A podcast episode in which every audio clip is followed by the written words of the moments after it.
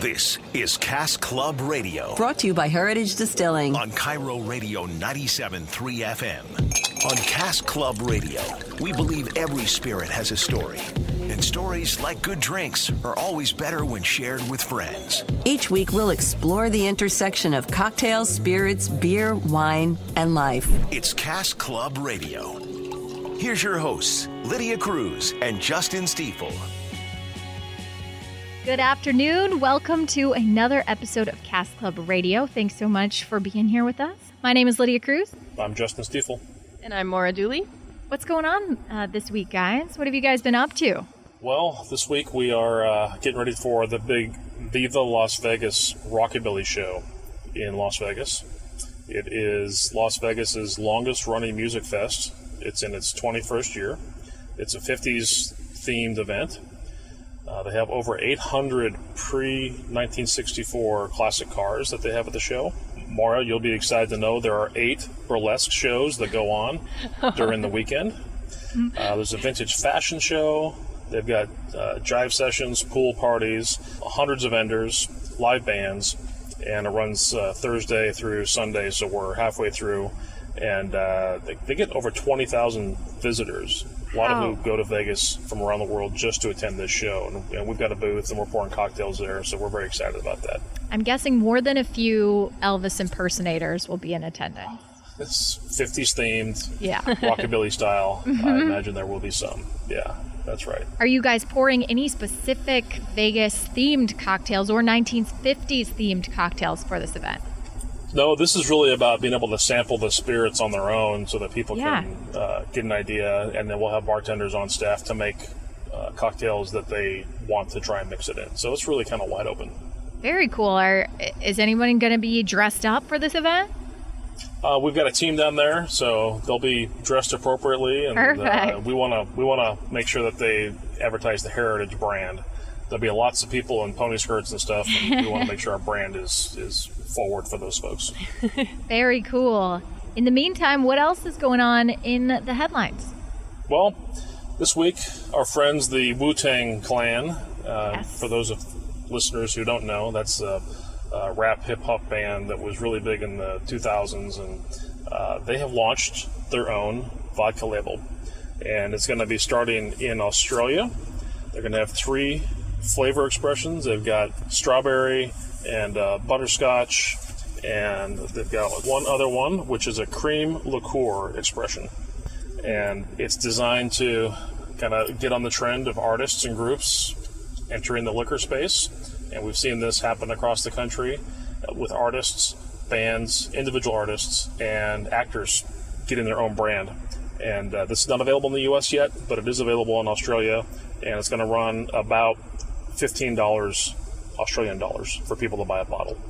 I'm honestly surprised that they are just kind of later to this party because Wu Tang Clan was a big part of me, my childhood growing up, but uh, they've been around for such a long time that I'm honestly surprised that this that they're later in this game. Yeah. I agree, and maybe it's because they uh, have sobered up from their partying days and Yeah. realized there's really good business in this if they get on the back end of it. Absolutely. They had quite the cast of rotating members over the years, true. so it might have taken a while to pin down who was going to be a part of this venture. business side of things. Absolutely. That's right. That's what right. else is going on in the news this week? Well, interesting story by a writer named Melita Keeley, and this is titled "Lone Wolf Spirits: Vodka Filtration is Nonsense." And uh, this is quoting an article from Spirits Business, and Steve Kersley, who's the head distiller at Lone Wolf Spirits, goes on and on in the article about how clever some of the vodka, the vodka brands have gotten at talking about their filtration techniques to make vodka. And one of the uh, examples he uses is uh, one of the companies that talks about how they filter their vodka through diamonds to make it an ultra premium vodka before they put it in the bottle, Wow. Wow. which of course is ludicrous because uh, diamonds are an inert um, entity that you that has no impact on the vodka itself. And he talks about how the consumers are falling for a lot of this in the upper premium category, and uh, how just get back to basics. Use basic charcoal to filter the vodka before it goes in the bottle. Get the flavor as clean as, as possible, and then have the product stand on its own without a bunch of the uh, waving the magic hands and the hocus pocus that goes into the branding.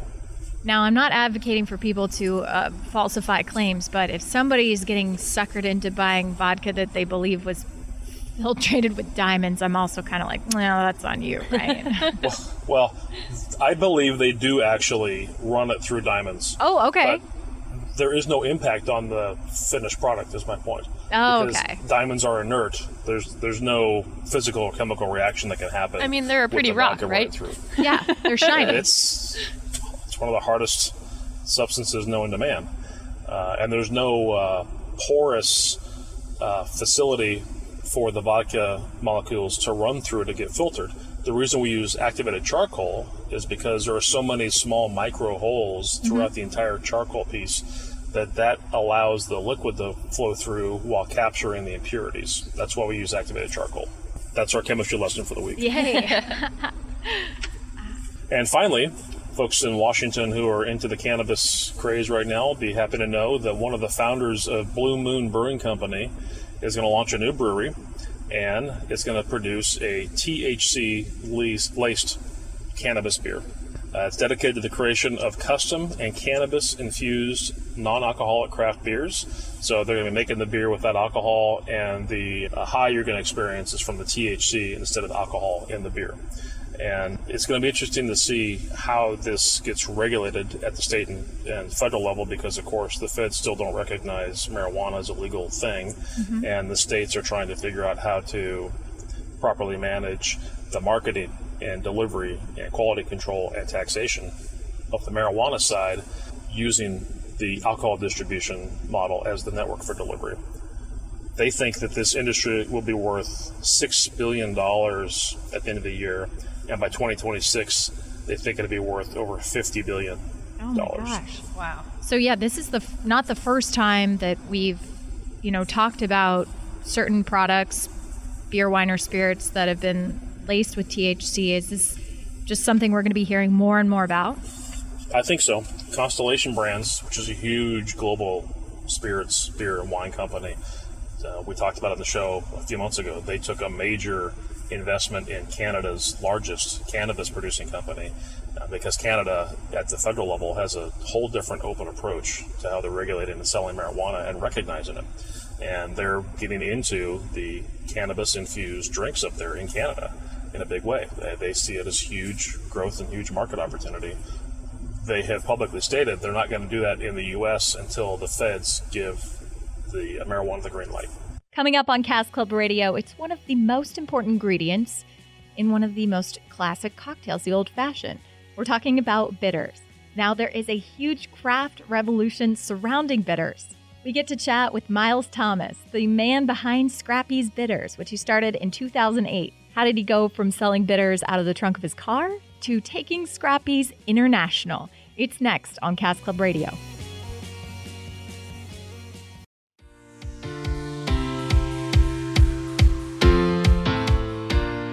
Welcome back to Cask Club Radio. Right now, our friend Miles Thomas in studio discussing bitters. We got to hear the story behind his company, Scrappy's, which he started 10 years ago. So impressive. It's grown from a small one man operation to now Scrappy's being international. That's pretty impressive. 10 years now. Yeah, it's wild. I started actually just up the street uh, at Serafina, Oh, yeah. and I bartended there for like three plus years. Uh, and when I was there, it was kind of like my first real bar bar job, uh, or like I should say fancy bar job. Um, and I feel like at that time, like cocktail scene in Seattle was just developing. Uh, so we were using fresh juice, and there was only like two or three other places doing fresh juice. It was like Zigzag and El Bistro. Actually, I'm not sure if El Bistro was, but there was just a couple of places. And then, uh, you know, that was sort of like kind of towards the end of the flavored vodka craze, where everything was like a flavored martini. Yeah.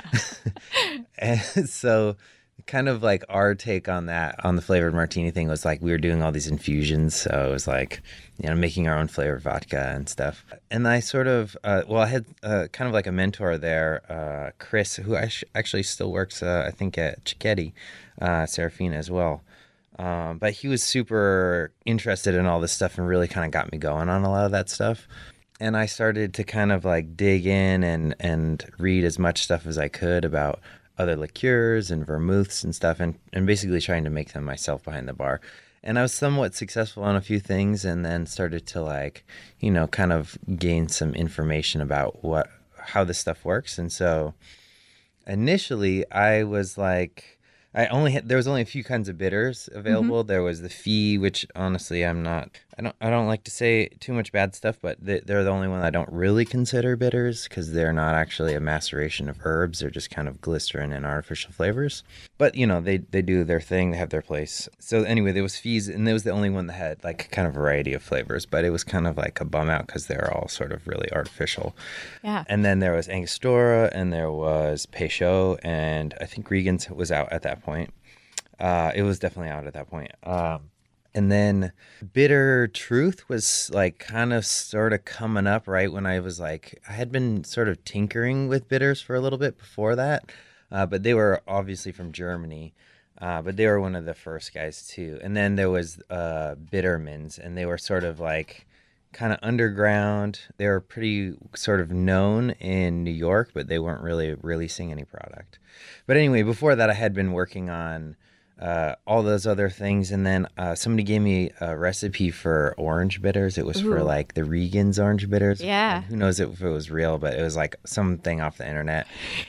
and I was like, oh yeah, okay, I'll try it out. So I like made it sort of for what it was on the recipe, and just to see how that evolved, and then was like, you know, it's okay. I think I could do it better, right?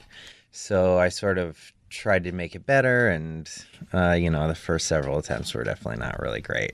so I sort of like, kind of, I don't know, uh, I went a little crazy, and I decided that I was really interested in this, and uh, I wanted to kind of figure out how to make you know better bitters, and I dove in super deep, uh, and just kind of like looked for as much information as I could about the topic, but really there was not anything out there at that time. There was some super ancient bar manuals that um, had they like touched on some of that information, but didn't really. It was like kind of cryptic, you know, it's sort Yeah. of a different language almost.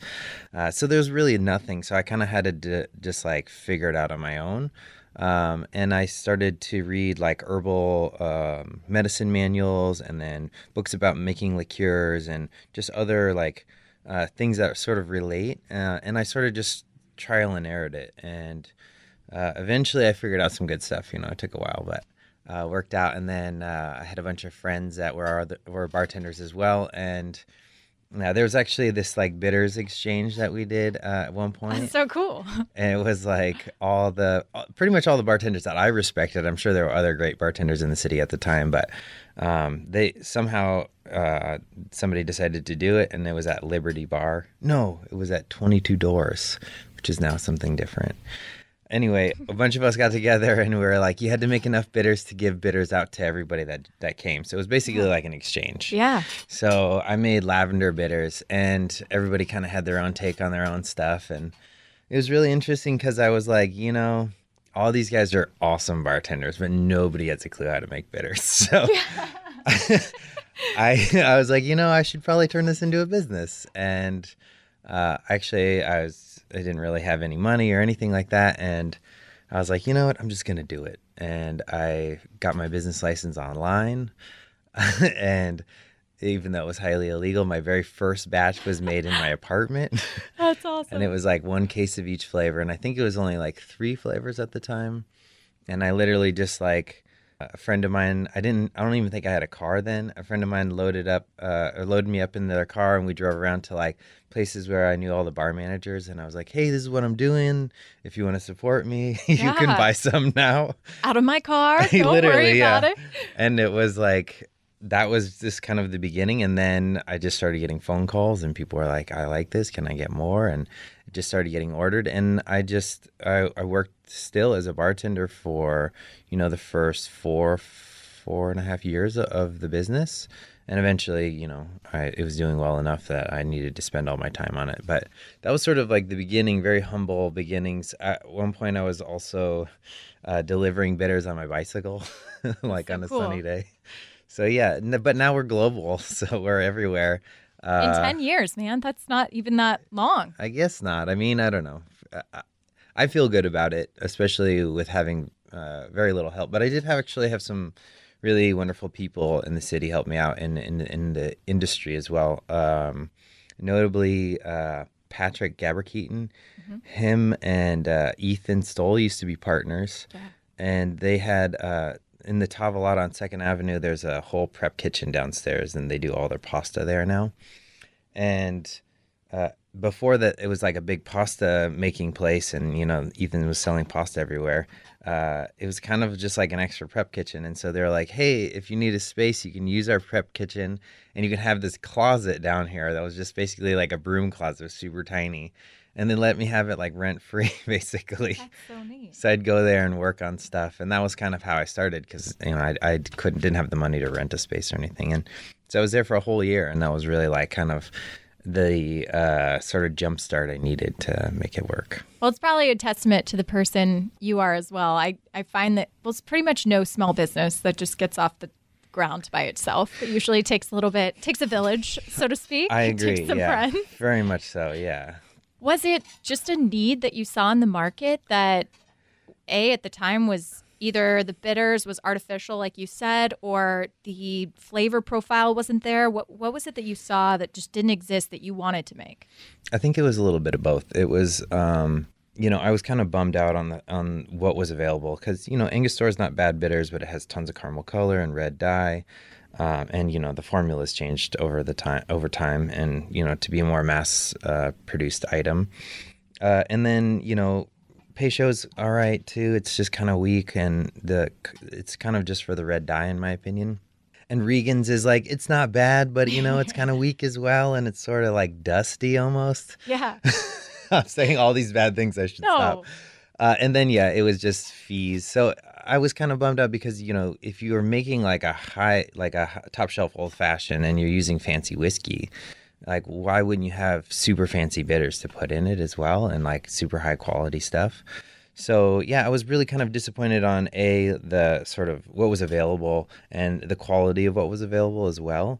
And so I sort of saw it as this thing of like, well, I- I can make this better. You know, how can I make the best version of this? So that was really kind of my uh, pursuit of perfection on that thing, where I'm just like, this could be so much better. And I feel like now the product that I put out, I mean, actually the first like th- two and a half, three years sort of evolved.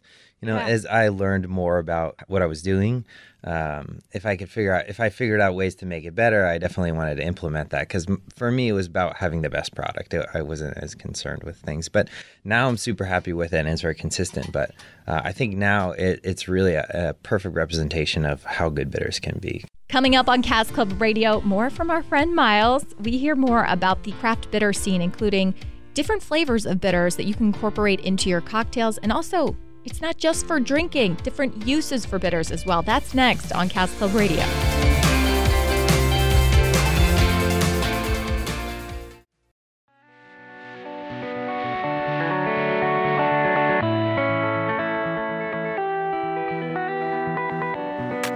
Welcome back to Cask Club Radio. Thanks so much for being here with us.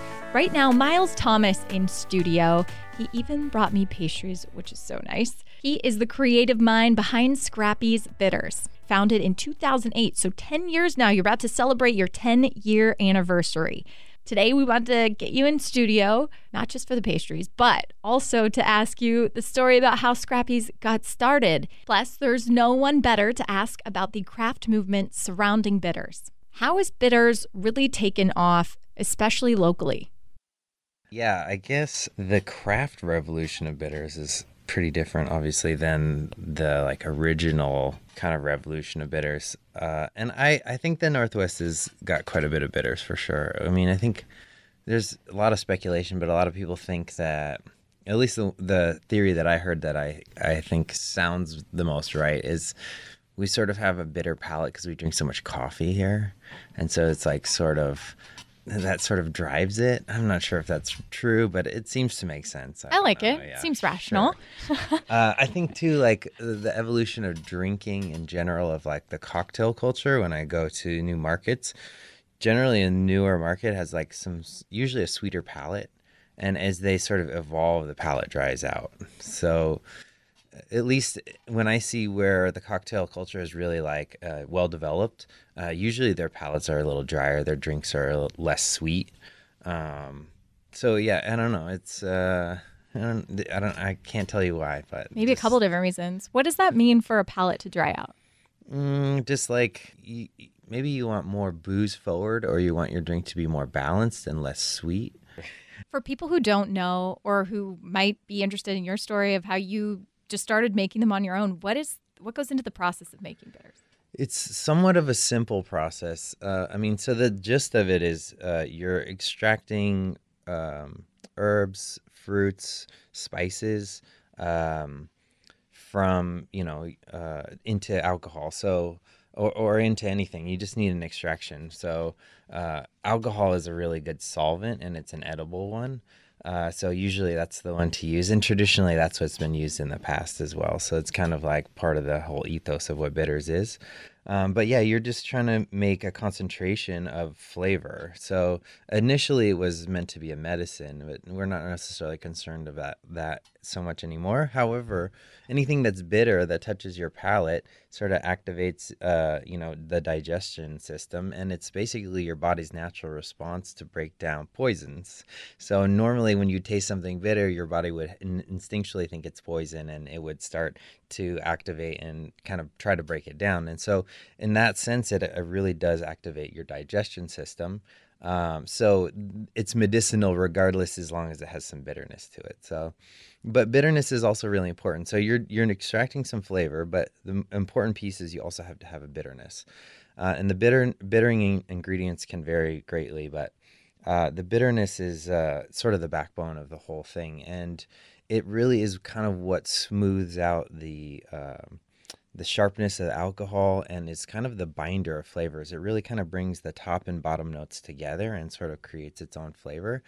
Uh, so we do like some seminars usually in new markets, and I, am kind of feel bad and a little guilty that I haven't done it in Seattle in a very long time. But we do these demonstrations where we sort of we'll we'll make a bunch of cocktails for people, and we'll give them basically a naked version without bitters, Yeah. and then another version with bitters, and another version with two types of bitters.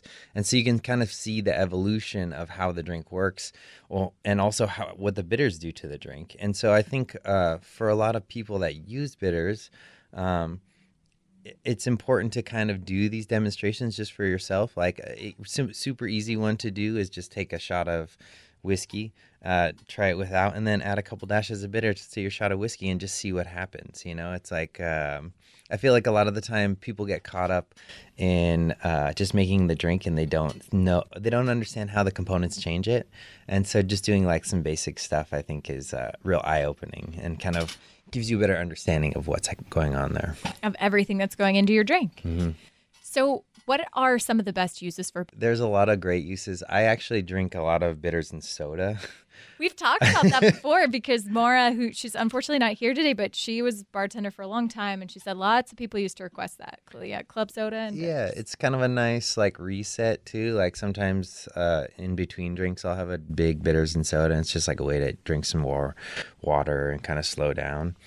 Um, and I drink a lot less nowadays, so and you know it's still got some flavor, and the bubbles are sort of exciting. So Yeah. it's good for that. But yeah, it's great in cocktails. Obviously, uh, people have been using it in coffee a lot lately. Really? And yeah, we have uh, a pretty cool Instagram right now, uh, and it's got a bunch of.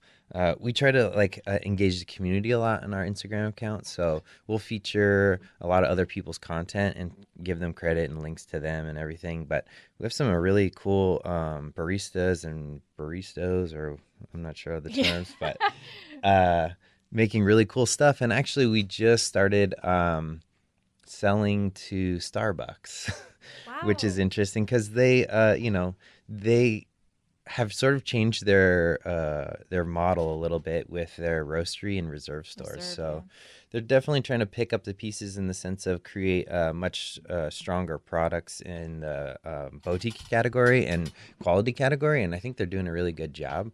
And their uh, cold brew drinks really lend themselves to bitters, um, and so they've been making a couple of things. Uh, they have one in, uh, well, they have I was just actually in Shanghai, so uh, they just built a huge roastery in Shanghai. So if you've been to the one here in Seattle, the one in Shanghai is like two to three times larger. Wow. It's enormous.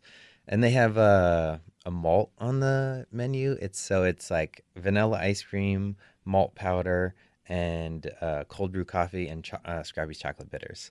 And so we're doing a lot of chocolate bitters with Starbucks right now. So that's kind of been a new thing that's pretty fun. What is your Instagram account so people can follow you? It's uh, Scrappy's Bitters. That's it. Okay, Scrappy's perfect. Because yeah, it yeah. sounds like that right there is inspiration for people. Yeah, it's good. We have actually the highest followership of any bitters brand by far. We're like almost 70k, but uh, you know we've done a lot of work to kind of engage the audience and and kind of build a community through that. So I think it's been really positive.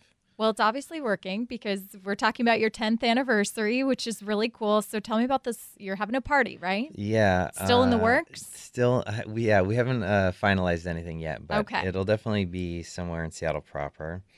And uh, you know, I usually have some sort of circus elements come in and perform. And uh, we just started another company uh, doing canned cocktails called Half Seas, and I'm working on uh, a new canned cocktail, which is basically it's it's kind of a cocktail. I don't know if everybody would consider it a cocktail, but it'll be uh, vermouth spritzer, basically. So vermouth, mineral water, and bitters. Uh, and that's to be a lower ABV, uh, kind of like a five six percent, sort of the beer category. Um, and it'll be made of vermouth, so it'll be in the wine category. So you won't be restricted with a liquor license to carry it or buy it. Um, so that'll be really exciting. I'm really excited for that. The canned cocktails are already out. They're in Whole Foods and Total Wines right now, and hopefully soon to be all the other grocery stores. Yeah. Uh, but yeah, I'm not sure how everything's going to pan out. It's kind of a new thing, it's a new category. Um, but I think it, so far it's been received really well. So that'll be there at the party. Uh, I'm sure we'll have some other sponsors to. The great thing about having a bitters company is that there's really almost no limit to who you can collaborate with because. Uh, you know, there's so many great spirits out there, and they're not making bitters, so they are happy to collab. So, That's really cool. Where can people find out more information about Scrappy's or pick up your products? Uh, yeah, Scrappy's is available in most of the developed world. Yeah. uh, you can get it all over the place. Uh, in Seattle specifically, DeLaurenti. DeLaurenti, There it is. they were one of our first stores. So they they have it still, and there's maybe like three or four other shops in the market. Madison Market on Queen Anne has it. I think all the Whole Foods do. There's Sugar Pill on Capitol Hill, the 12th Avenue liquor store. I mean, it's everywhere in Seattle. Seattle's our home market, and uh, we do we do well here. But I think you can get it on Amazon. You can find more about Scrappy's Bitters on uh, scrappysbitters.com or on our Instagram account, uh, just at Scrappy's Bitters, and Facebook as well. Facebook, uh, we don't quite have the engagement, but it's still there. And what about the uh, the new business venture? Where can people find out about that? Because canned cocktails is a it's a taken off trend. It is, yeah. You can get that on. Uh, well, it's available in Whole Foods and Total Wine right now. Um, you can find out about more about it on uh, halfseas.com or uh, at halfseas at uh, on Instagram, and I believe we're on probably Twitter and uh, Facebook. I don't run any of the social media stuff, so That's okay. a little. I'm, I'm, I'm putting you on the spot, man. Well, uh, Miles, the last question we usually ask people is if you were throwing a cocktail party, what would you, what would be your drink of choice? What would you make? Mm, I don't know. That's a. T- I mean, do I have to make it? Can somebody else make Someone it? Someone else can make it. Yeah. Yeah. Why not? It's your party. I don't know. I mean, as far as like a classic drink that people, re- I actually I really like to drink Negronis, and actually a Negroni with a little bit of grapefruit bitters is pretty cool. Uh, or uh, uh, let's see, a mezcal Negroni with chocolate bitters is really awesome too. Um, I'm a big Negroni fan. Um, I really like gin drinks. I like um, gin and eau de vie drinks with bitters. I don't know. I can't. I don't know if I have like a cocktail that I'm like, this is the one I want I'm drink. like making you pick time. between kids today. Yeah, Like, you totally. know? Well, those all sound like good options. So you're allowed to, it's your party. I think you can have as many as you want. Sure. Thank you so much My for, pleasure. for talking to us about bitters today. yeah, It's my awesome. pleasure. Thank you. Thanks for having me. Thank you so much to the owner, the man behind Scrappy's Bitters, for taking time out of his busy schedule to hop in studio and chat and bring me carbs. Up next on Cask Club Radio, we chatted with Miles a little bit about the canned cocktail revolution. It could just be the next big thing. It's next on Cask Club Radio.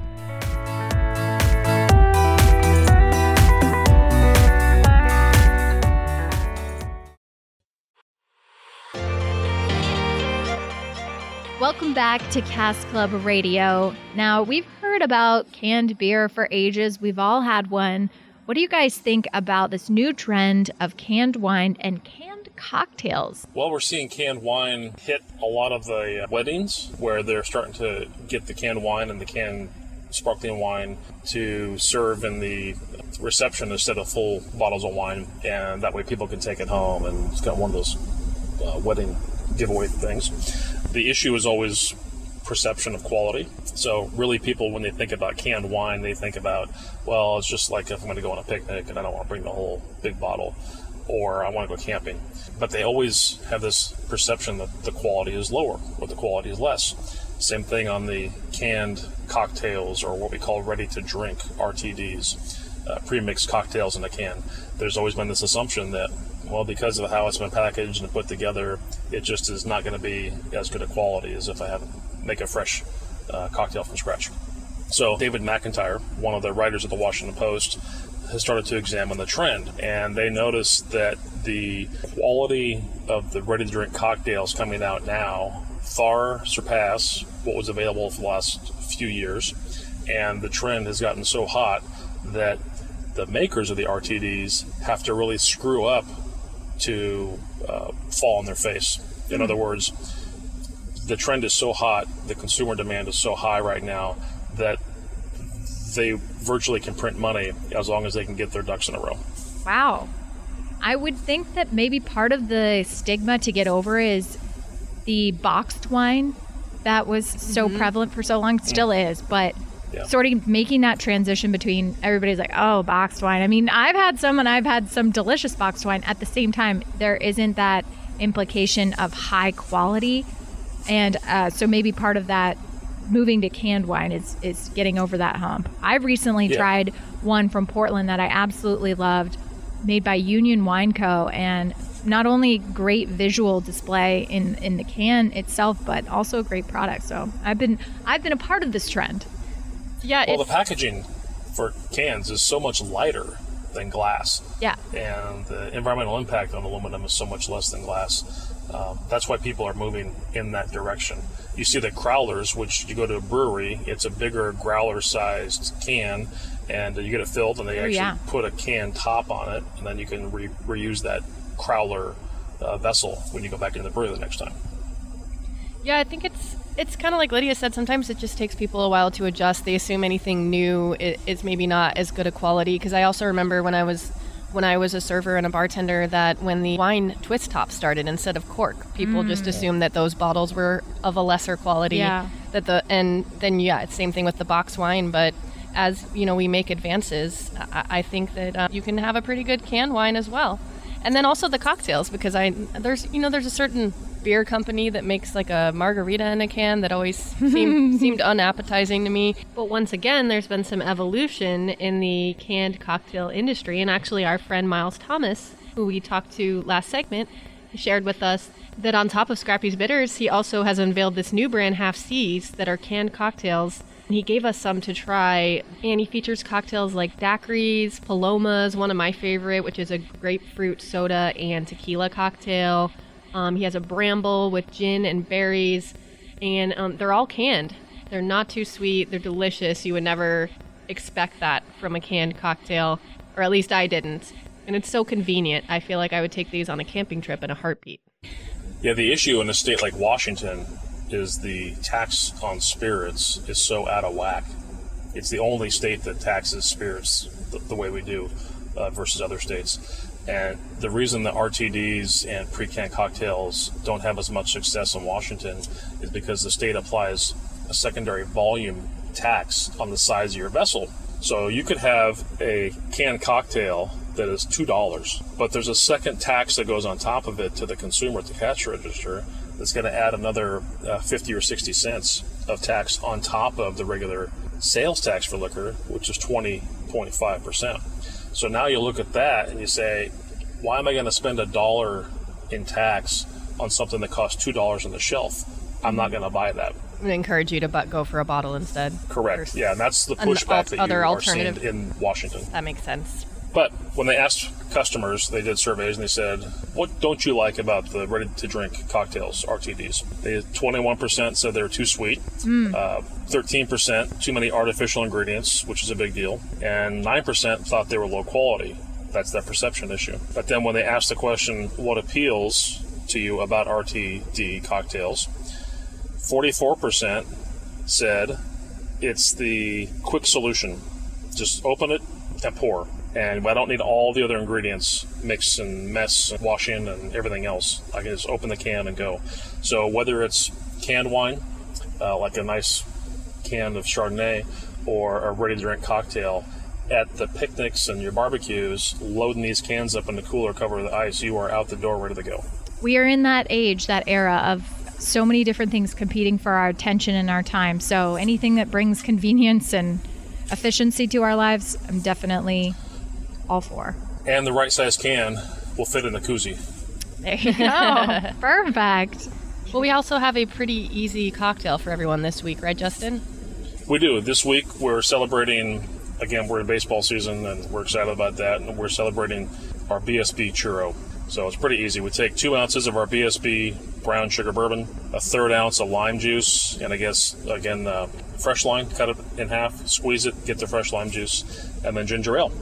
And uh, first thing you're going to do is maybe get a little cinnamon sugar. You can make that at home with cinnamon powder and sugar, uh, equal parts. You're going to get your glass wet on the rim, dip in the cinnamon sugar, and then put the ice in.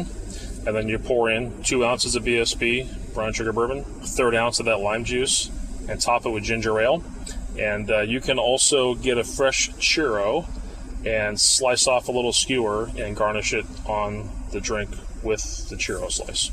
Now this is the BSB baseball cocktail of the year, right? So intended That's what we think. intended to be enjoyed with a with a nice baseball game. Sounds pretty refreshing. is. It is. And uh, again, it follows on the announcement we made last week. BSB was named Best Flavored Whiskey in the World by Whiskey Magazine at the annual uh, whiskey tasting competition they had this year. So people who get BSB are not going to enjoy the best flavored whiskey in the world, according to the expert judges. That is pretty darn cool. Well, if you want to check out this cocktail recipe or any of our past cocktail recipes, download any past episodes of Cask Club Radio. As always, you can go to heritagedistilling.com. You can also go to KIRORadio.com, click on the podcast tab, and just head on over to Cask Club Radio. You can also find us on Facebook at Cask Club Radio, and don't forget to rate us on iTunes.